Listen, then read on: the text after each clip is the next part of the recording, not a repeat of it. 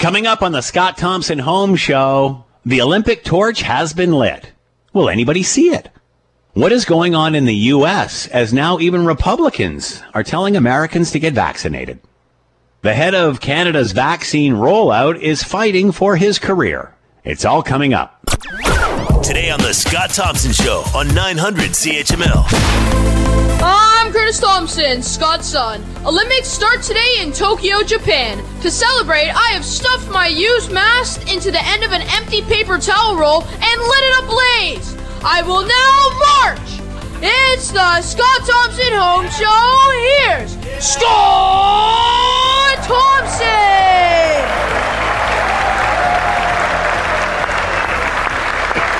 Hey, watch that. Go. You don't want to set the. You march into the. Uh, you march outside with that, my friend.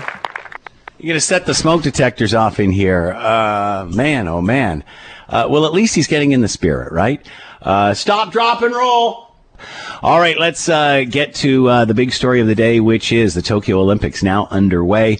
And of course, lots of issues in regard to uh, the Olympics over and above the games itself. But when you think about it, uh, in past experiences, there usually is something prior to the games uh, that always ca- uh, takes our attention before it all begins. I'm not sure anything quite as big as COVID 19, but make sure you're taking a peek at Steve Milton's column in today's Hamilton Spectator. He is with us now.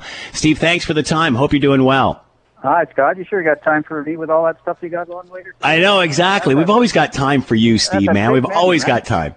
Yeah, all right. Seen or here. Okay. Exactly. So uh, you've seen a few of these uh, uh, and reported on them for, for a while. It's certainly not your first rodeo. Obviously, no. not the same sort of games that we've been used to. But what stands out uh, for you as we go through opening day? This compared to others? Well, yeah, compared to many others, uh, the first thing that stands out is I'm not there, uh, and, and I'm I'm often there. I haven't been yeah. in one for a little while yet, but but uh, second of all, it it it, it and I didn't, didn't want to prejudge it, but I think I did. Um, it it just seemed hollow.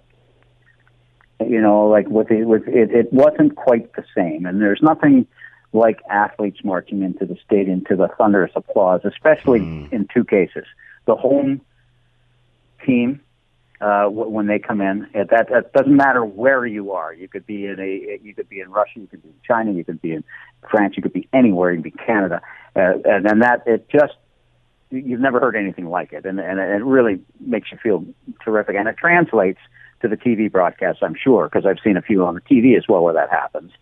But the secondly, and and more personally for all of us, is when Canada comes in, and you see them all you know, you can see the 200 of them, and they're dancing and jumping, and and and you know, this time you didn't have the home. You know, there were nobody. There was nobody in the stadium to really respond. To, uh, uh, when Japan, I only was able to watch it before I came down here to the stadium to work on the Ticats and the Forge.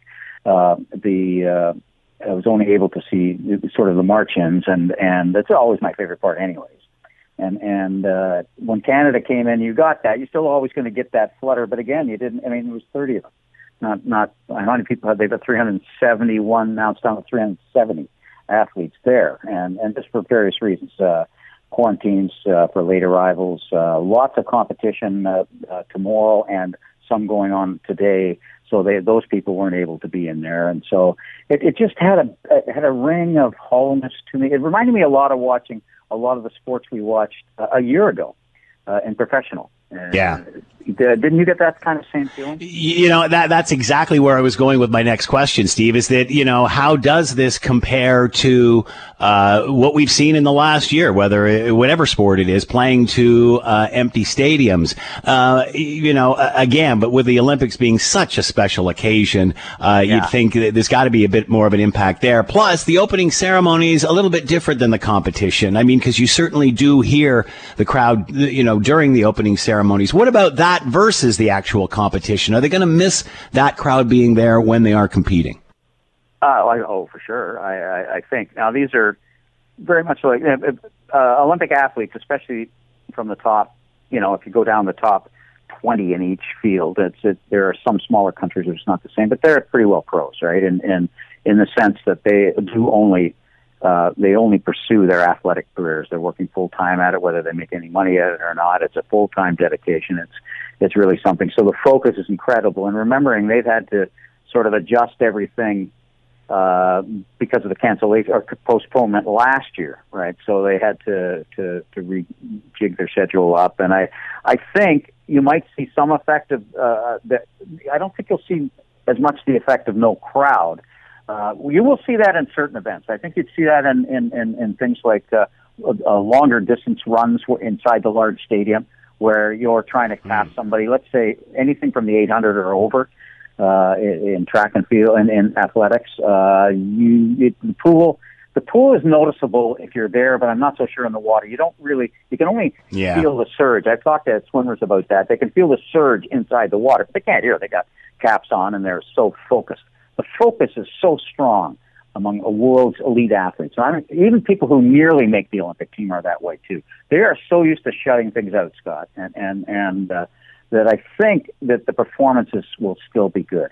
It's different, and I'm glad you mentioned it, than, than the other sporting events we saw, because no matter how much you compare other things that we saw, let's say the NBA in the bubble or all that baseball mm-hmm. that was mm-hmm. played last year in front of no fans, not the same.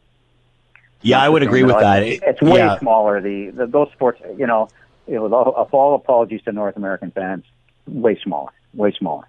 Uh, so what about what about vaccination and athletes? Uh, you know, we heard some issues around uh, an American swimmer who is not vaccinated. Yeah. How concerned are you about outbreaks during this during these games? Totally. I, there's only one reason. Like I, I'm against these games having been held, except for this: the athletes. You know, I was still, you know, covering. Uh, I wasn't going yet. I didn't start going to Olympics till '84. But in '80, when the boycott, I was covering several uh, Olympians for my hometown paper at the time, which was Orillia. And I and then and also all the figure skaters. I was the international. Uh, they they they went, and the summer athletes were unable to go. And I saw the devastation that it had on them. And on really you get one shot at this, right? You you know I, I'd say what 30 40 percent of the people maybe get a second Olympics. Uh, but given the way they are, and that, you know, it depends where you are in the cycle of your time. It, it's very different. If this was a 22 year old than if you're 26, uh, and you know, because that chances are that's your your last Olympic chance. So I like the idea that that at least those Olympians got a chance, but that is the only reason. I'm very worried about this. I, I can't imagine that in any other situation would you let a would, would you let the world's biggest sales meeting be held? Would you let the world's biggest movie festival be held in there at this time with all of that going on? I don't think so. Uh, obviously, there's a lot of blowback in Japan, and you know, a, as we've chatted before with other people, like you know, there's always a contingent in any city who's unhappy that the games are there. Uh, but I think it's like 80% don't want it being held uh, yeah. in Japan. Does that does that even enter into? Does that go beyond the gates uh, uh, of Olympic stadiums? Do you mean during the two weeks? Yeah uh, you know, it's going to be hard. It's hard for me to tell because I'm not there. Uh, you know, one of the reasons I, the only reason I would have liked to go, I think, is to compare it. You know, what's this like comparative? Because we never had anything like this. Yeah. You know, not at the Olympics. You know, we've had other things. We've had other worries. I mean, Russia was a big worry with all the, uh, with what they call the Black Widow things going on at the time. There was a lot of threat of terrorism. I was there in the first one after 9/11, which they had the no-fly zone for about mm. 500 miles around uh, Salt Lake, and you know, there was incredible things there. But this is this is quite different, and and uh, you know, like a, the again, I want to emphasize that I'm glad the athletes are getting a chance. It's the only reason I, I I'm in any way, and happy isn't the word, but at least satisfied that the games are going to be held because they're going to be held anyways. Uh, I don't know that we'll see what happens. Uh, chances are people get pretty excited. You know, what happens if if uh, Japanese, uh, I started going to Japan. I've only been there three times for sporting events, but there was a big change in the way I would from the first one I went to, which was '85, until the last one I think was around 2000 uh, event that I was in Japan, and the way that the spectators uh, treated their athletes. Used to be very, very polite. Yeah, all of those sort of uh, hmm. uh, traditional ways we view uh, uh, from the outside that society were, were present. Not now. They are yeah. athletes are like musicians. There have become kind of rock stars. So what happens if two or three of them win win win some gold medals? They spill onto the streets. Who's bringing in what? Uh, I mean, most of the time in the bubbles where there were any problems in sport, it came from the outside, whether it was a hotel worker or a family member or something like that. So, so uh, you, yeah, I, I, I think people will now that they've said no, people can come into the stadium. That was a big move. It was a hard one for them to make. Yeah. There's no way they could have controlled anything, Scott. All the restaurants would have been full, filled. I don't care how much they herded people on back, right back onto trains and everything. The trains would have been transmission spots that yeah. kind of So it's going to be less of that. I mean, I think given the fact that they were absolutely determined, and the IOC was never letting this go. Don't ever think that this was not going to happen. It just thought, when was it going to happen? Uh, you know, they, they could not afford not to have an Olympics. The continuity is very, very important. Well, you saw that with the manner in which uh, we saw it locally here, the manner in which um, the uh, International uh, Commonwealth Games Federation yeah. uh, really wanted to have a 26 slash 27 games because the continuity so that you can get to 2030 and it, yeah. you know, now 2030 is a good product. Well, it's the same thing with the Olympics, only times a thousand. You know, they need so that let, continuity. Let's talk about Team Canada. What can yep. we expect? What should we be looking for this year? Well, you know, obviously you're gonna you're gonna watch De Grasse. You're gonna you're gonna watch our our, our swimmers, uh, particularly females. I think you got to watch uh, Warner uh, in in the uh, uh, in the uh, decathlon. Uh, you know, he might be, uh, and I think there's always a sleeper. You know, you could, and one of those could be, and, and I don't want to call her a sleeper, but one of them could be one of ours, and and that's uh, Heather Bantley, and and Mm-hmm. and but and uh, perhaps Mackenzie Hughes, and and uh, if if Alena Sharp can Alena Sharp can get her.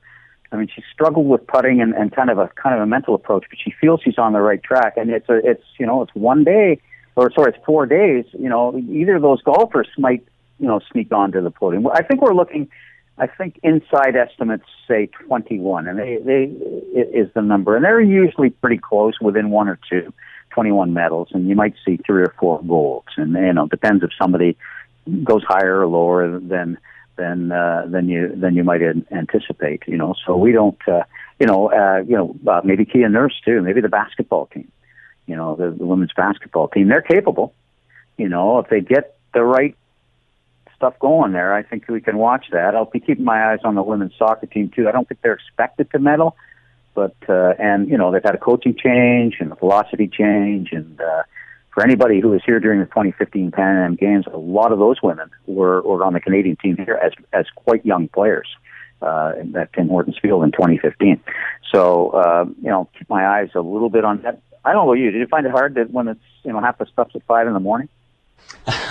well, you know, hasn't that always been the case with Olympics in some form? You know, you either got to get up early, you got to stay up late, whatever. Uh, well, you know, sure, they they become a drug that way. But what what Yeah. happens is when they're all pretty early. Now, as as lucky, like some of those morning events, like golf, which starts at nine in the morning, then well, we're going to get that at uh, that's minus thirteen, so we're going to get that six thirty seven, at least the first few holes, right? Those kinds of things. Yeah, but generally, the primetime show, NBC is guilty of this anyways, packaging things up, and you wouldn't know there's Yeah. anybody else in it besides Americans. But CBC will have to do the same thing too, because you you it gets this it almost gets a pre-scripted look because you know most of us that care already know what happened and and you know if there's a big one we're going to tune in for it uh and a lot of it'll be you know obviously most of it won't be live in the prime time hours but here's the thing that concerns me and I think uh, you mentioned something we wrote today in the spec about it is is that uh, there are three three games in that time zone roughly in a row right we just we just had uh, South Korea we've got Japan, and then we're going to Beijing in six months or seven months. yeah, really. You know, yeah. and, and so you kind of that was the whole point of what I wrote today. I think a lot of us are suffering from Olympic detachment, given all of the well, the postponement, given all of the scandals, given all of the you know the stuff that's being you know bared about the uh, IOC and which we already knew, but it's really like most things in the pandemic have been multiplied. Things that were already there have been multiplied and brought much more into the open. And that's happening in all areas of life. And I think we've had a bit of Olympic uh, disengagement. In fact, I heard it, I got that sort of idea from one of the one of the people who works at the stadium here had mentioned that that's that's how he felt. That's where the athletes come in. They tend to Steve Milton with us. that. Steve Milton with us, journalist for your Hamilton Spectator. Make sure you read all of Steve's stuff uh, in the spec as he uh, reports on the Tokyo Olympics. Certainly a different one this time out. Steve, as always, thanks so much for the time. Be well. All right, Scott. Uh, something that's fascinating and, and, perhaps quite a bit of difference between Canada and the United States, although lots of people uh, politically are trying to draw a parallel, is uh, obviously the vaccine rates in Canada versus the vaccine rates uh, in the United States. The United States started uh, way ahead of us, as did the UK, uh, but unfortunately didn't drive it home over the finish line and kind of leveled out, planed out at about 50% of their of their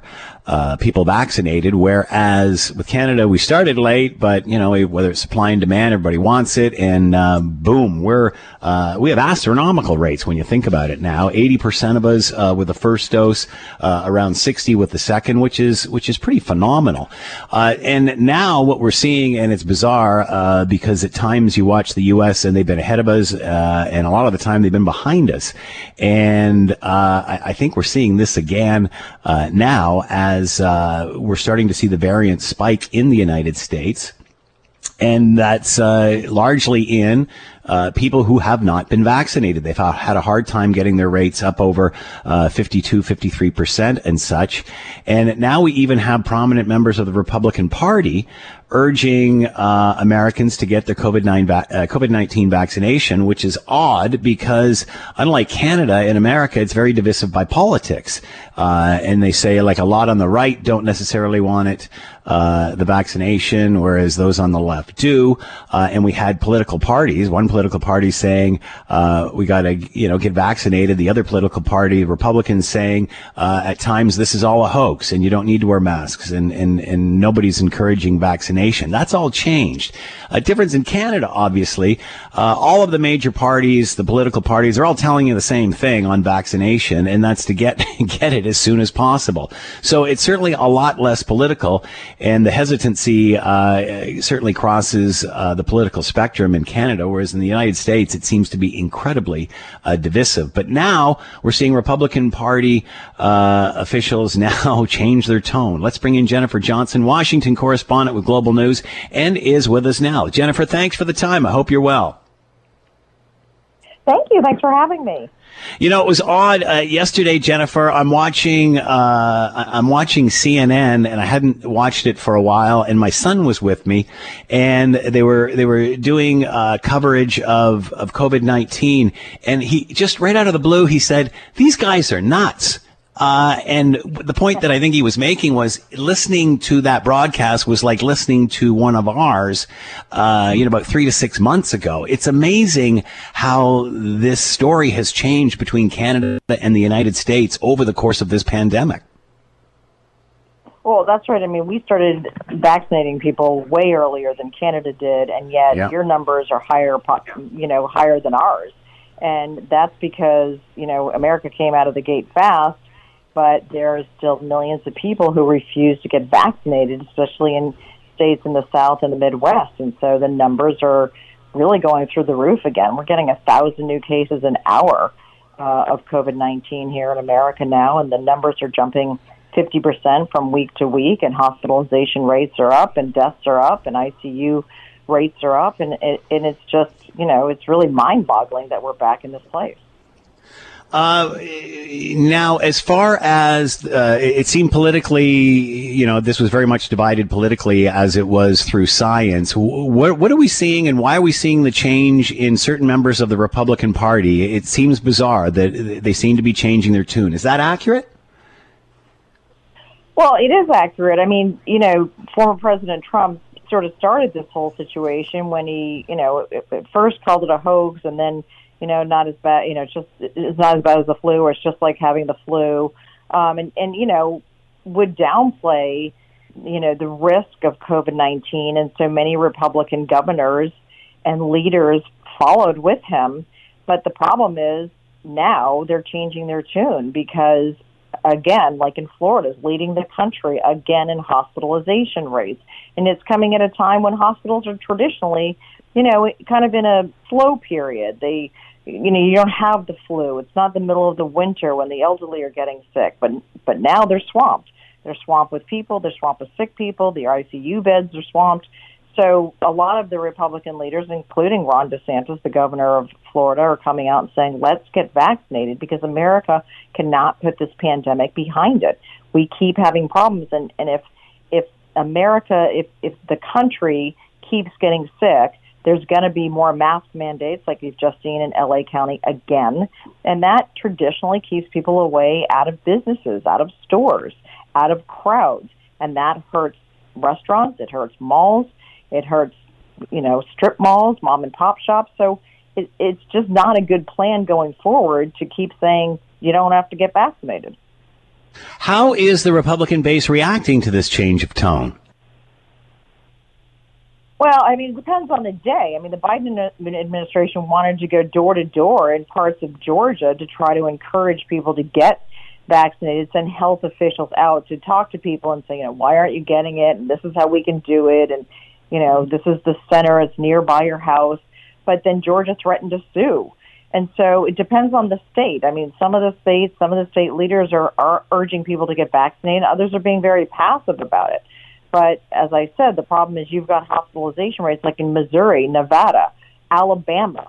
Uh, Alabama's got 34% of its population fully vaccinated, and now it's out of hospital beds in certain parts, as is Missouri, as is Nevada. So, you know, it depends on the state. And I, in in my opinion, the message isn't strong enough because, you know, people are getting sick, and 99% of the people who are in a hospital and 99% of the deaths now are from people who are unvaccinated, and 83% of those people have the Delta variant. So it has been shown that the vaccines work, but it's you know we're still not convincing tens of millions of people. And some Republicans are almost positioning uh, this as if your health, uh, and, and I guess, yeah, obviously they're right. Your health records are a secret. Like, yeah, of course I'm vaccinated, even though they're sort of pushing the message that they are, and even saying, well, how many, how do we know how many uh, Democrats have been uh, have been vaccinated? Uh, what about the way in which they're doing it, the approach in which they're using? Uh, I mean, should it be like Mitch McConnell, where they just come out and say get vaccinated?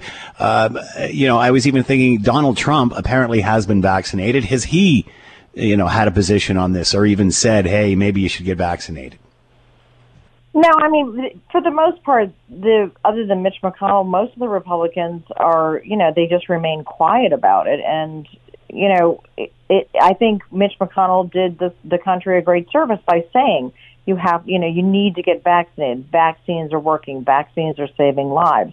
But, you know, in terms of Donald Trump, you know, there's there have been reports, particularly a uh, pretty long one recently in the Washington Post, describing the extraordinary measures that were taken to keep Donald Trump alive when he had COVID nineteen, and yet, you know, he came out and and and downplayed it. Now, yes, I was sick. It was like the worst flu I ever had, but so you know the, the Republicans do need, in my opinion, to be more have a stronger collective measure uh, message, excuse me, uh, about getting vaccinated. But the, you know you're also dealing with a lot of misinformation uh, on social media. I mean, Facebook has tried to crack down on it, and other social media platforms, but people still point to the fact there's still people on. Uh, TikTok, Facebook saying, you know, look, now I'm magnetic, magnetic since I got the COVID nineteen vaccine, or uh, you know, you know, you've seen them. They're yeah. they're not based on science, but that's you know that's what the Biden administration is dealing with, and the president has um, gone after Facebook over some of this stuff, and they're trying to work their algorithms so these things don't pop up, and it's still easy to see them. And um, you know, it's just it's just a losing battle. But this country cannot get out of this pandemic if more people don't get vaccinated. That's the bottom line. Uh, you said a losing battle. It, it, appears this could get worse before it gets better unless the vaccination rates uh, greatly turn around. How will that position the Republicans? Will they have to keep uh, sidestepping on this? I mean, sooner or later, uh, the the hospital rates don't lie, and that and that's you know that was the interesting thing here up in Canada too. Is a lot of people who uh, didn't believe in everything were saying, "Well, look how many people die. It's not that many people dying," and it was very hard to convince the public. It, wasn't necessarily about how many, not only how many people passed away, which is obviously uh, extremely uh, important in the discussion, but also how it clogs up the hospital system, prevents other surgeries from going on, and, and to the point where that starts affecting the health of uh, of people. Are, are Americans at that point now where they realize it's less about the death rate and more about what it's doing to the hospital system? I mean, the death rate was really high in America, so I think people are aware that, that COVID 19 can kill you. The hospitals, you know, I, I, it apparently just falls on deaf ears for many people because the federal health officials, the federal doctors, the local doctors, the CEOs of medical systems have all come out, and particularly in the last couple of weeks, saying we're overwhelmed, we're getting overwhelmed again uh, we, you know, we don't have any ICU beds or we're running out of ICU beds, but it hasn't really led to an uptick in new vaccinations. Whether or not this becomes a campaign rally in 2022 in the midterm elections, I mean, it's hard to say because people who are not going to get vaccinated are entrenched in their beliefs. And people who are, are vaccinated, you know, are incredulous as to why people won't do it. So there's a great divide and I think that, you know, it, I, I just don't see going forward how that's going to change very much because the messaging hasn't changed and yet people still aren't getting vaccinated. And, and to your point that it's only going to get it worse, it's going to get worse. These vaccines that we all had in, in March are going to become less and less effective. And if people don't get the boosters or, you know, refuse to even get their first shot, this situation will get worse. And you know, we have we've come out of um, you know a winter where people were inside, and people, if they were outside, they they were masked up. So people weren't exposed to the flu, so it's likely flu rates are going to be worse. Uh, pneumonia rates are going to be higher. So, you know, uh, who knows what's going to happen in the fall and the winter? But I don't.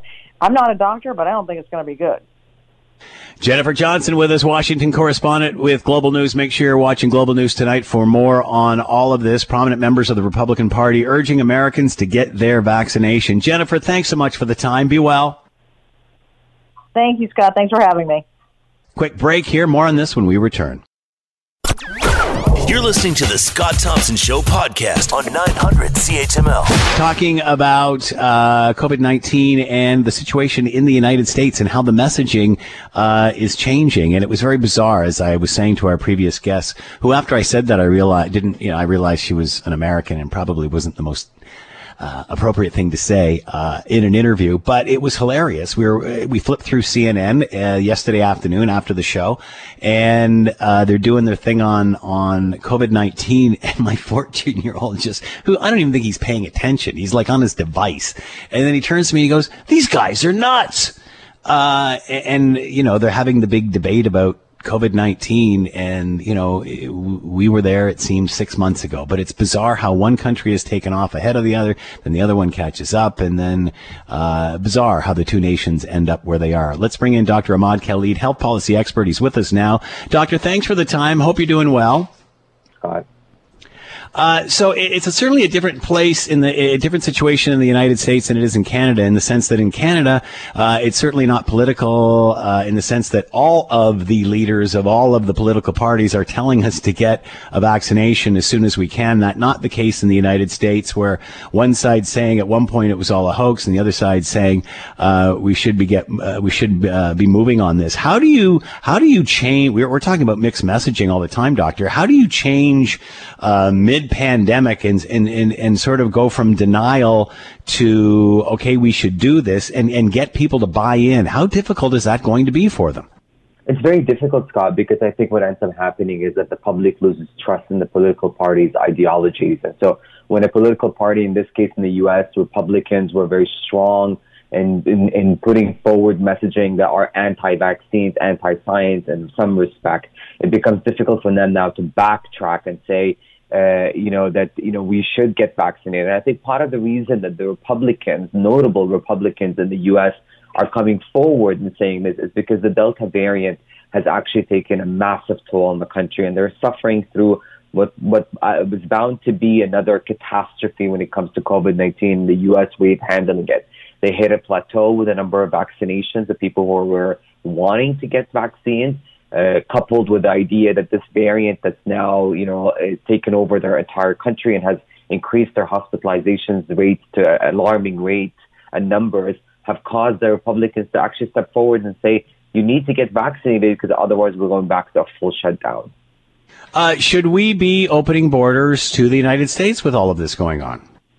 So as far as we know, that it's actually it seems that the, the, the decision to either open or close the U.S. border is very closely intertwined with the Biden administration. And so eh, the signals we're receiving is that the Biden administration is the one that's not actually in favor of opening the borders. So that decision is, is, one that's going to be difficult to navigate. I think that with the increasing numbers of cases in the U.S., it's probably not going to, uh, even if we do decide to open up the borders, it probably won't be open up for long because if the numbers continue to increase the way they are, that's going to be really alarming for us here in Canada. Do you think, and we remember, we remember this very vividly in Canada with ICUs filling up, do you think that's enough incentive for, to, to push them over the hump and get them going? Yeah, I mean, I think it's, it's multiple factors. I mean, the U.S. also plays out very differently than Canada in the sense that, you know, Canadians, no matter what political party uh, you belong to, we tend to overall uh, favor science and favor evidence. And we've also, I think, I've said this before on your show, you know, we're one of the countries in the world that had the longest sort of lockdowns. And I think in a form, in a way, it punished us in a good way, if that makes any sense. It sort of signaled to us that, mm-hmm. you know, if you want to get out of this lockdown, vaccine is the way out. And that messaging was reinforced uh, throughout our country in the past year and a half. So when the vaccines did become available, a lot of us rushed and were frantically trying to get a hold on a vaccine. Even if you were skeptical about getting it, you were more likely to get it because you were just fed up with the lockdown. That wasn't the same case in the U.S. It played out very differently. They they went through waves of lockdowns, and some cities like Miami and others didn't have the lockdowns we had here. And so I think that that, that also played a role in how people were going to go get vaccinated or not in the U.S. and what they're suffering from now. I mean, they've called it in the U.S. the pandemic of the unvaccinated now mm. for a hmm. reason. The majority of the cases in the U.S. are people who are not getting vaccinated. Uh, obviously, in the United States, vaccine is plentiful. Where do you see this going in the next few months? I mean, hopefully, we see us here in Canada becoming fully vaccinated, and certainly by the fall and going into uh, the winter and next year, we're hoping. I mean, you're, we're going to see a surge in, in, in September of some sort. We we I think we're ready for that. We're aware of that, but it looks pretty good for us. Where where do you see the the states in the next couple of months with this? Well, if they go the way they're going right now, not very good. And we've alarmed about this. I mean, I remember distinctly talking in your show maybe a month and a half ago where I, I flagged that this is potentially going to happen to the U.S. just by observing the data and the number of vaccinations, Scott. And you and I have always discussed about how they were hitting a plateau in the U.S. and how what that means in terms of policy implications. Well, one such implication is one we're seeing right now is that their case numbers are, are so high, their variant is taking a toll on their country. People are not getting vaccinated at the rate that the Biden administration was hoping they would. They're trying to mobilize. They started with social media influencers. They started with young actresses and actors to try to get the younger generation to get vaccinated. And now they're trying to utilize Republicans to get that sort of big surge and more people getting vaccinated. I think that's going to be a time to tell, but it doesn't look positive right now for the U.S. unless people start getting vaccinated in larger numbers throughout the country. Dr. Ahmad Khalid with us, health policy expert, talking about the United States and uh, boy, how the tables have turned all of a sudden. Uh, doctor, as always, thank you so much for the time. Be well. Have a great weekend. And same to you. Thank you, Scott. The commentary is coming up. Many partisan Canadians have tried to link those that are unvaccinated as being on the right. And although that may be the case in the United States, there is nothing here to suggest anti vaxxers have any political preference. You will find them on both the extreme left and extreme right. U.S. COVID 19 guru Dr. Anthony Fauci echoed this when was asked why Canada now has a higher vaccination rate than the U.S. He said, quote, It's because in Canada you don't have that divisiveness of people not wanting to get vaccinated in many aspects on the basis of their ideology and political persuasion. As with most issues in the U.S., it's about the left or the right. One party telling you to get vaccinated, and at one point the other saying it was all a hoax. That simply is not the case in Canada, where every single political party is preaching the same message on vaccination get the jab now. It's funny how many of those same Canadians who think we are better than the Americans are actually the same ones that are copying one of their most damaging traits trying to divide by team instead of uniting for the cause. I'm Scott Thompson. All right, as we wind down uh, this pandemic, and boy, I hope that's the case. Maybe uh, you know I don't want to jinx anything here, but obviously Canada uh, doing a fabulous job. Eighty percent uh, with the first dose, sixty percent with the second dose. Those are leading numbers in the world, uh, considering especially we started so late uh, with mass vaccination not really coming into this country till about May. So lots of reasons to pat yourself on the back, or is it? uh, fascinating how the discussion has moved from, uh, you know, uh, where can I get a vaccine? How can I book one? When can I, to, do you have one? Uh, are you getting one? Why don't you have one? And uh, man, it's been discussions at uh, workplaces, within families, all over social media, uh, and it's created some angst and some separation. Uh, let's talk about that and all things uh, psychological when it comes to the back end of a global pandemic. Steve Joordens is with us, professor of psychology, University of Toronto, and with us now. Steve, thanks for the time. I hope you're doing well. I am doing well. Thank you, Scott. Great to be with you again when the vaccines came in, everybody seemed to be pretty excited. Like say yeah. May, June, July, when it's oh man, look at this. Now I can get one. Now and now it, seems that I don't know. Maybe it's it's a post pandemic thing. Are we happy or are we cranky right now? Well, I mean, I think those people who really were excited and really want mostly are double vaxxed by now, or at least on on their path to it. So, you know, it's not that they've lost their enthusiasm or, or belief that this is the right path to go and that it's a path to safety. And in fact, as one of them, I've never felt this safe in the last year and a half as, as I feel right now. Uh, of course, the only thing, the only fly in our soup, as it were, are the people who are not getting the vaccine and the disease ripping through them and potentially mutating into something that can take away the safety for those of us who are, are there now. So, to the extent you know I have any fear or worry left, that's it. Um, but yeah, so now we're down to these people who either for convenience sake or, or, or because they're staunch anti-vaxxers just don't want to take that step. Um, and it's a tricky situation to be in because of how much we dig in our heels on both sides of this issue. Uh, and it seems to be quite different, a quite different discussion, the discussion of hesitancy in Canada than it does in the United States. And that's obviously due to politics. And many have tried to compare us to them saying, you know, it's only the right wing that's not getting uh, vaccinated and all this sort of thing. Uh, and I think that's valid in the United States where, right. you know, at one point the Republicans, uh, you know, they, they were saying the whole thing's a hoax. Well, uh, the Democrats are trying to tell you to get vaccinated. Whereas in Canada, every single political party, no matter what your stripe, they they all said go out and get vaccinated as quick as you can. So it was certainly much less uh, political uh, up here than it was down there. But it, it's mm-hmm. amazing how we try to categorize who is getting it and who isn't, even if it's gender, even if it's education, even if it's e- uh, ethnicity, uh, because it seems that in Canada anyway, it's right the way across the board. Yeah, I mean, we there, we have this notion in psychology called the, the common enemy as the way, the ultimate way to bring people together and to actually, you know, form connections. And that's if if they have some common enemy that um, they have to defeat together. And to a large extent, this virus has been the perfect common enemy. And for 80% of us, you know, it has done exactly that. Um, so the question, you know, we, we kind of when we tell these common enemy stories, the usual notion is that you know everybody recognizes the enemy, uh, and everybody wants to work together to, to defeat it. But what we have are um, some people who, you know, I, I always want to say it's not the 20%. I think there's maybe 10% who just don't recognize the enemy. They don't believe it's, yeah. it's what, what we say it is or, or what, you know, everybody around the planet with any expertise says it is. Um, and, and that puts them in a different camp. You know, that's the way there's this notion in psychology called cognitive dissonance where people don't like to hold beliefs that, that contradict each other. It makes them uncomfortable. And they have to find some way of, of resolving that. And so, if you really believe the vaccine is dangerous in some way, um, well, the virus is dangerous in some way. And so your only way to justify not getting the vaccine is to essentially convince yourself that the vaccine is more dangerous than the virus. And, you know, for most of us who've looked at the data, the mental gymnastics you have to do to do that, to actually convince yourself that it's more dangerous, especially than the Delta uh, variant, seems amazing.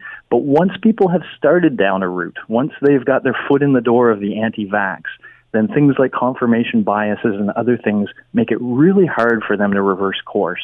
Uh, and, and I wonder right now if there aren't a lot of anti vaxxers who are starting to you know, see the trends that it, that they are in the, the crosshairs now of the virus. You know, they are the ones that are that are catching it now. Um, will that be enough? You know, when it comes into their home, when it comes into their social circles, for them to say, okay, maybe this virus is dangerous too, uh, and maybe it's even more dangerous. I, How do you ex- I kind of hope that.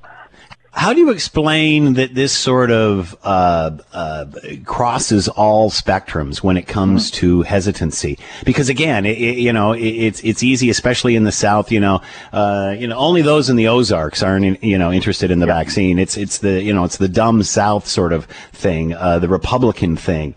Um, but I've been really surprised, Steve, and and you know, uh, the majority. Well, I don't know anybody from a personal friend perspective, uh, per se, that isn't vaccinated, but I do know people who aren't. And I have been surprised it isn't that stereotype.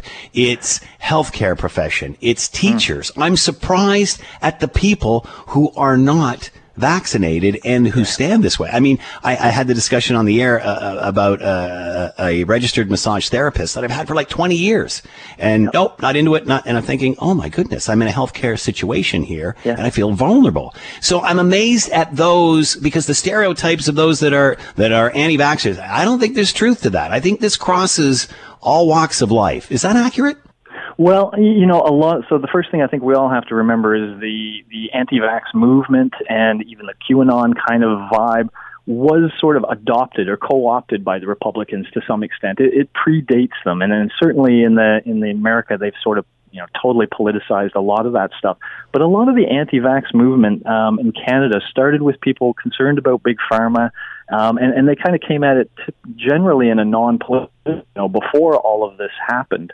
Uh, and so I think there is in in a lot of places a foothold of people who you know it's it's the internet. The internet reaches everywhere. Yeah. So if you are drawn especially to these stories, you know they they really play on really large scale fear, paranoia. You're being controlled by some you know higher force, and to the extent that there's any common denominator in, in the people that that resonate to it, it is it is that fact that there's something about that notion about this grand conspiracy where people are taking advantage of us where they they resonate to it, they emotionally connect, and I think you know that's a big part um, to, to to kind of highlight that when there's when they spread this misinformation, it's almost always in an emotional context. You know, it's either child pornography um, is going on, or um, the last one I heard is spike proteins from the vaccine that could get into a mother's milk and infect a mm. child, and so your yeah. children are at danger. There's always this thing that you know most people would say, "Oh my God, if that's true." That's really scary. And and so once they do that, they kind of shut down your frontal lobes. You have trouble thinking rationally once your emotions have been provoked. Um, and and that's what they kind of do in this messaging. And so the people who who kind of follow that line they just they resonate with that messaging. They somehow it seems right to them that that this is going on. Um, and they just become completely blind to the notion you know everything now is a result of this conspiracy. They've got a way of explaining away any data or any argument that the rest of us may may throw to them. Uh, and that's what makes it so challenging. You know I, i'm going to come clean. I've got a family member who's who's there and yeah. we just cannot have discussions. And and the other you know negative part of this is it's not just we have a different of, difference of opinion on this point. It, it it becomes a cause for a lot of these people. It becomes a defining moment in their lives where damn it they're going to stand up for this thing and they're going to tell everybody. Uh, and and therefore, you know, the relationship becomes really difficult because you can't even just agree to disagree and not and not talk about it. It's like, no, no, that is their life right now, and that's all they talk about. And it becomes very, very difficult. Eh, talk a little bit about that, Steve, because obviously there's a personal anecdote of yours, of you know, family member, same thing. One believes one thing, one believes another thing. Anecdotally, yeah. I've got uh, you know a story of uh, an acquaintance who had an old friend. Man, they went to uh, to university together. Uh, they're now both retired, and one is pro, one is is against, and you know it's literally divided this friendship that's been around forever. I can't believe it. I, you know, I've been asked all through this pandemic, will there be these negative consequences, a sort of shadow of the pandemic? And largely, I feel at, at the level of the pandemic itself, I'm not sure there isn't. There may be, in fact, a, a positive. Once we all conquer this and come out of this together, we may have a, a sense of unity and value that, that's actually an enhancement. But the negative, and, and certainly it'll be the truth for me, is, you know, given some of the interactions that have happened because of our disagreements, I, I don't know how long it will be before I will ever have the same relationship um, with this family member that I did previously. Um, and, and I think that's happening a lot. It's happening very quietly, but I think there's a lot of us who have these deep, deep divisions with friends and family that where we think, you know, this is this is going to hurt for a long, long time. And and until such a time as this, hopefully, you know, I, I have hope for the sort of Y2K phenomenon that you know if enough time passes yeah. and nothing blows up and zombies don't hit the earth and whatever else they think is going to happen doesn't happen you know, will it just quietly fade away and no one will talk about it anymore? You know, barring that, the longer they're dug in and the longer they believe Armageddon is coming in this way, um, I, I don't see any any any cure for that. So for me, it's been the worst part of the pandemic. Uh, absolutely. Uh, w- early on in this, and man, we've been talking about this for like a year and a half now. Um, um, at the beginning, uh, we, we, chatted about how this brought everybody together. Even yep. the politicians didn't matter what the political stripe; everybody was rowing in the same direction. It seemed uh, yep. during the first half of this, and prior to the pandemic, we're in a pretty divisive world. I mean, look at the United States and how divisive their politics is. I, I think we're moving in the same direction, uh, slowly behind them. And there was thought that you know, after you go through something like this, and you can't go through something for for this length of time and not come out a different person in some way, that yeah. this might make people more empathetic, might bring them more together, might make them realize what is really important in life, not right. this frivolous fluff that we've had to eliminate over the, the this pandemic. So coming out the other end of this, uh, we're going to see that empathy, Steve, or is that gone out the window now that the vaccine is here? Yeah. Well, you, you know what? One of the things I've been, I've been saying about that is I, I hope we do. Um, there is a, a force against that that I've been calling the great snapback, and and all I mean by that is, you know, first of all, by our very nature, we're highly, highly social creatures. It's just literally in our DNA um, to be highly interactive. But also, we've had all these habits of how we interacted with each other prior to the pandemic, and habits are powerful beasts, and we, we've been holding them back for a year and a half. But the moment we start to feel like, okay, we don't have to hold back, we can go into a sporting event or whatever and feel comfortable beside, you know, shoulder to shoulder with people and, and doing everything we did. I think our natural habit is going to be just uh, that warm blanket of the past behavior will just envelop us and we'll love it. Uh, and if we don't if we don't consciously try to shift things, my my notion is in a month or two from now, assuming everything keeps going the same good direction, we will most likely be the person we were before the pandemic. If we don't want to be that person, if there are changes that, if there are things we've learned, I think now is the time to really reflect on that and the time to kind of consciously create some new habits, which is which is how you do it. You know, the first few times if you want to behave in a different way, you have to kind of consciously guide yourself. But if you can do that enough times, then eventually that starts to become the new habit. And I think, you know, I've been saying this to corporations, I've been saying this to educational institutions. You know, now is the time to say what was frivolous garbage and, and what do we want to jettison and what have we learned during all this that we want to add. And let's re envision who we want to be post pandemic and make sure we work hard to make that happen. Because if we don't, we will slide back to our previous way of being, which, you know, for some people might be perfectly fine. But in some cases, we have an opportunity here to kind of reshape it's fascinating how when you stop the world or stop the merry-go-round for a year and a half, how it changes. I mean, the first few months, I think most most people thought they could eat and drink their way out of this. Yep. Uh, but then once you get to the year and the year and a half mark, it's like, holy smokes, this yeah. is this is adjusting uh, who we are. Um, will it make us reevaluate our priorities? You know, we saw this with technology. We knew we could do yeah. this long ago, but we didn't want to. We wanted to drive to work. We wanted to do that. Rah, rah, rah, It took a lot to make that change. It took a a event, a world event, to make that change. Uh, Is this going to change our priority? Like to heck with it. I don't want to wear pants ever again. I don't know. You know, like will will some of this stuff stick? I, I sure hope so. I, I, I really do. I think there are things we, we should be learning through all this. I mean, one of the things that, that I've talked about, for example, is for me, it was a great time to talk about mental health and especially anxiety.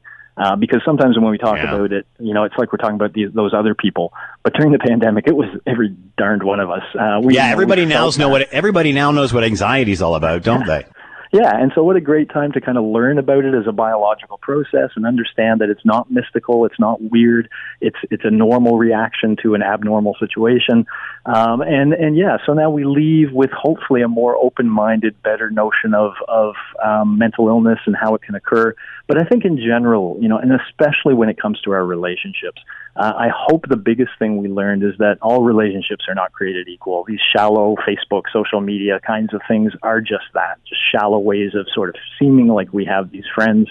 But the people that we really reached out to during this pandemic, the people we relied on to keep us sane, you know, that's exactly what those people do. And, and I hope we have a, a deeper appreciation for that, uh, for family, for, you know, being able to just hang around our grandkids and, and the, the simple, you know, pleasures that kind of come from that on both sides.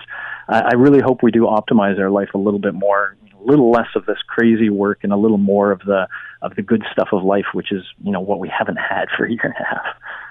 How long uh, do you think this will affect us? I mean, many have talked about the kids. I mean, I, I remember, uh, you know, our kids are both in high school now, but uh, when this started, my boy was finishing his last year of elementary school. Uh, I, I remember walking to school the first day when we were allowed to. Uh, or no, I'm sorry, uh, walking uh, in past years and, and all the parents and the kids gathering and then doing it during COVID and, you know, all these kindergarten kids, everybody's got a mask on. I mean, they know no other life. How do you think this will affect the kids? And, you know, especially in a younger age, a, a year is a big chunk of your, of your life Yeah. at that point. How do you think it's going to affect the kids moving forward? So, so I always think of uh, my, my oldest granddaughter, partway through the pandemic, uh, looked at us at some point and said, uh, "COVID is ruining my life." She said it in a super dramatic way. we all thought it was quite funny, but you know, quite honestly, it, it it was a real challenge for a lot of kids to go through. Um, you know, with the birthday parties being what they were and everything. But I actually, my prediction is this will not be a bad thing for the vast majority of us. It will be something again that we've all had to endure together and they've watched us as adults make sacrifices and and be willing to, you know, live a life that is not how we want to live but because it's the right way to be during this time. Um and and and plus families, you know, whether they like it or not, have been a lot closer than they usually would be during these this young period of of a lot of our children's lives.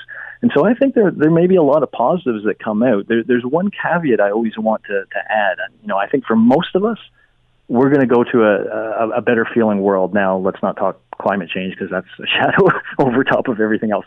But uh, the the real distinction to keep in mind is there are some people for whom this was a, a a real existential threat they really felt true and honest fear um, regarding the virus, either fear for their own life or fear for bringing this virus back to somebody they love.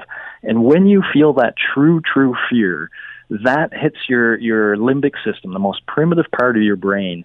And that's the kind that lead, that's the place where psychological scars are left, where things like post-traumatic stress disorder or variants of it, you know, could could be out there for some people. So, uh, for most of us, I think we will reintegrate quickly, and our kids too will they'll reintegrate, and before we know it, it'll be like the pandemic never happened. Um, but I think there will be a few people that that are going to have a really difficult time, you know, feeling safe again uh, after after feeling true and utter fear during this, and and those people will probably really need to seek out a little bit of support and help uh, of a clinical sort. Steve Joordens with us, professor of psychology, University of Toronto, talking about coming out of a global pandemic. Steve, fascinating discussion. Thanks for the time. Be well. Thank you. You too, Scott.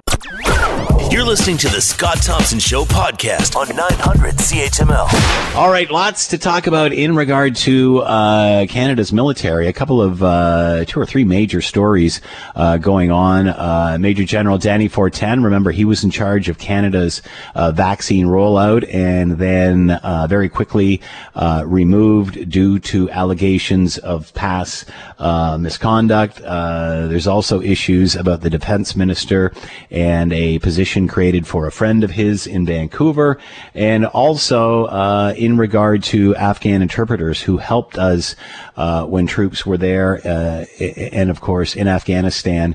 Uh, now that, uh, especially with the U.S. pulling out, a lot of these people's lives are in danger, and there has been a mad push on for the last little while to at least do what we can to bring these people to Canada and at least repay for all that they have done for the Canadian military over the years. Let's bring in Christian Leuprecht, professor at both the Royal Military College of Canada and Queen's University, and a fellow at the Macdonald Laurier Institute, and with it, and is with us now.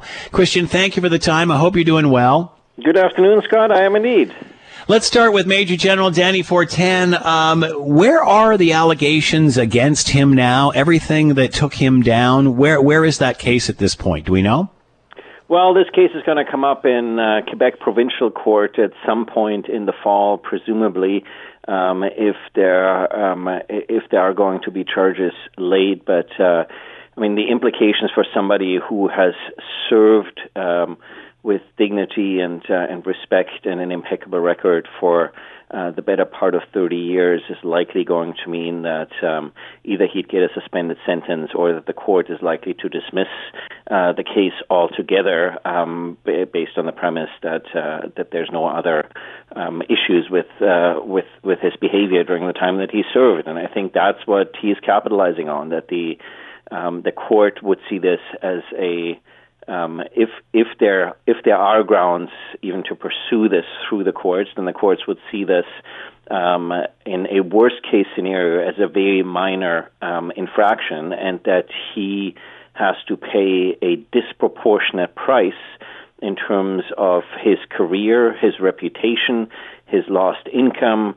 Um, and so I think that the what this is hearkening at is that in the public's mind, all these cases of misconduct are sort of one big broad brushstroke. And I think yeah. what we get here is these are actually highly nuanced sort of situations of people who've potentially engaged in obstruction of justice or breach of trust, potentially even, versus people who made perhaps a poor choice as a teenager, uh, where to be certain there is a victim uh, one or more victims uh, on the other end, but at the same time that you know lots of people make uh, make poor choices at one point or another uh, as a teenager, and that uh, that the, the the consequences here um, do not fit the um, any any potential infraction or crime that might have been committed.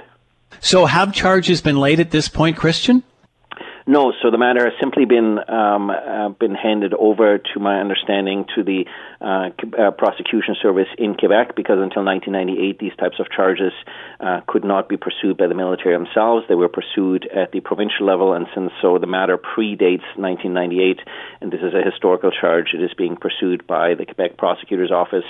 So we'll even have to see whether the provincial authorities um, believe that there is grounds for um, uh, for for for pursuit. So I think the uh, the premise in our legal system is, of course, the that uh, you're presumed innocent until proven guilty, and I think the point that uh, General Fortin is making that he was judged guilty um, by the government before uh, he ever even had a chance to make his case or have his day in court. Now, generals do serve at pleasure, and so the government can uh, can, uh, on those grounds, as a crown prerogative, um, dismiss individuals. They also get um, a certain amount of um, considerable pay and pension benefits uh, for that risk. Um, but there's also the question here of whether it was within the government's scope uh, to reach down as far as a two star general and have that individual dismissed, or whether that constitutes uh, interference in operations and beyond the scope and purview of the government of the day. And I think uh, Major General Fortin is determined to test that in the courts. So, what does this mean for him? How does this affect his future, even if it if it doesn't materialize? Well, so a lot of retired generals end up serving, for instance, on boards. Uh, if you think back to the 1990s, John de Chastelain, for instance, who ended up working for uh, for Boeing as a as a senior VP. Uh, so often people retire, and they, I mean, they retire reasonably early in many cases because they tend to join relatively young, and so they retire in their um, in their 50s um, and then often have an opportunity perhaps to take a government appointment somewhere else, a governing council appointment, uh, to lead, for instance, another agency as deputy minister, for instance, um, as Walt Natynczyk did uh, with Veterans Affairs after he, he retired. And so I think what Major General Fortin is saying is that all those avenues and opportunities are now foreclosed to him because of the reputational damage that has been done um, to somebody who served impeccably in uniform and whose transgressions uh, predate his commissioning as an officer uh, in the Canadian Armed Forces. And he's clearly determined to pursue uh, remedy uh, through the courts, but I think this is not so much about the financial remedy. It is about uh, whether the government is being um, is being appropriate and fair within the powers that it has at its disposal uh, in the way it deals with individuals, and whether the government is perhaps overzealous in risk managing, given that it's in a minority situation and coming up to an election, in order to remove anything and anyone that could possibly pose a political risk, and that this really was fundamentally um, not a procedurally fair decision, but I think from Major General Fortin's perspective, uh, perhaps a political decision and a politicized decision um, outside of the of of uh, of the scope of uh, of government, and so I think trying to rein in and in some ways protect um, some of his colleagues and some of the other members who are serving by making sort of the point that there there must be limits or there there need to be limits on uh, how government acts, how quickly government acts, and on what sort of evidence government um, uh, can act. The uh, to change uh, gears here, uh, the Globe and Mail reporting that the defense minister Sajjan told the military to create a position eventually filled by a reserve officer from his old unit who had been ordered suspended from the Vancouver police for an uh, inappropriate relationship with a subordinate. Uh, this, according to newly released uh, briefing notes. Your thought on this story, adding to the fire? Yeah, I think this is uh, uh, it's it's causing perhaps a little bit of bewilderment. I think among many serving members. So uh, the audience needs to understand that the minister already has uh, four military personnel, lieutenant colonels, so so a reasonably uh, important rank, uh, who work directly for uh for the minister. And so the minister could have, for instance, just sent one of those to Vancouver. Uh, the minister, like all members of parliament, spends considerable time in his home riding, and his home riding is a considerable distance, of course, from Ottawa. But of course, previous ministers have have been a considerable distance from Ottawa and have not felt it necessary to create a local position on the ground. So, for instance, the department could have redeployed um, one of those positions to Vancouver, but instead um, it was decided that a, um, a, reservist would effectively be contra- that this position would be created, uh, would be a, effectively a new position, first part time uh, and then full time, and the reservist would be contracted for that position. And then, as it so happens, among all the reservists that might be available to apply for that position in Vancouver, uh, somebody with direct uh, links to the minister uh, ends up being selected to fill that position. And so it looks like they're, uh, you know, so this is what we expect to see when ministers hire political staff. They want to have people who they trust and who they believe in in positions. But of course, this remains a civil service position. Um, and so, you know, in, in, in some ways, um, it shows that, as with any government, uh, if the minister wants something, that's what the minister gets. But um, inherently, um, it's also the question and, and, and the opportunity to have this as a public debate uh, whether the appro- appropriate processes were followed in the creation of a public service position here um, and the contract that was handed out uh, because ultimately these are public funds, these are taxpayer funds, um, and there are processes in place for creating these. And I think it's a bit, little bit puzzling uh, to civil servants and perhaps to former ministers um, as to um, whether the merits of the savings of not having military staff having to travel with the minister um, outweighed the benefits um, of uh, creating this particular position um, um, uh, locally. And I guess this is the opportunity for Canadians to uh, to decide in a democracy um, uh, as to whether the minister here um, acted in in in the best overall interests in representing Canada as the Minister of National Defence. Um, um, in terms of the considerable distance that he has to travel and to realize the many duties that he has as a minister, uh, as a member of cabinet, um, and as a member of parliament. Uh, obviously, the defense minister has had a, a rough ride of late. Is this another scar for him, or is this just low hanging fruit for the opposition? Uh, I think the minister is, uh, the prime minister has made it clear repeatedly that the minister continues to maintain, have and enjoy his confidence um, uh, given the number of representatives in cabinet that basically come from the Laurentian elites, that is to say, the uh, Toronto, Ottawa, Montreal sort of corridor, and given the relatively high profile that the minister has, his popularity within his riding and his fundraising record within the party, uh, I think the minister is pretty safe in the saddle in which he sits. Uh, but uh, uh, the I think it points to uh, the challenges that perhaps this government has faced in making sure that um, when it intends to award public money um, and to uh, to to have civil servants supported uh, in its business, uh, that the appropriate processes and procedures uh, are followed, and that those are effectively impartial and fair. Uh, for anyone who, uh, in both the creation of these positions or awarding of contracts, and the people who might be able to compete for them.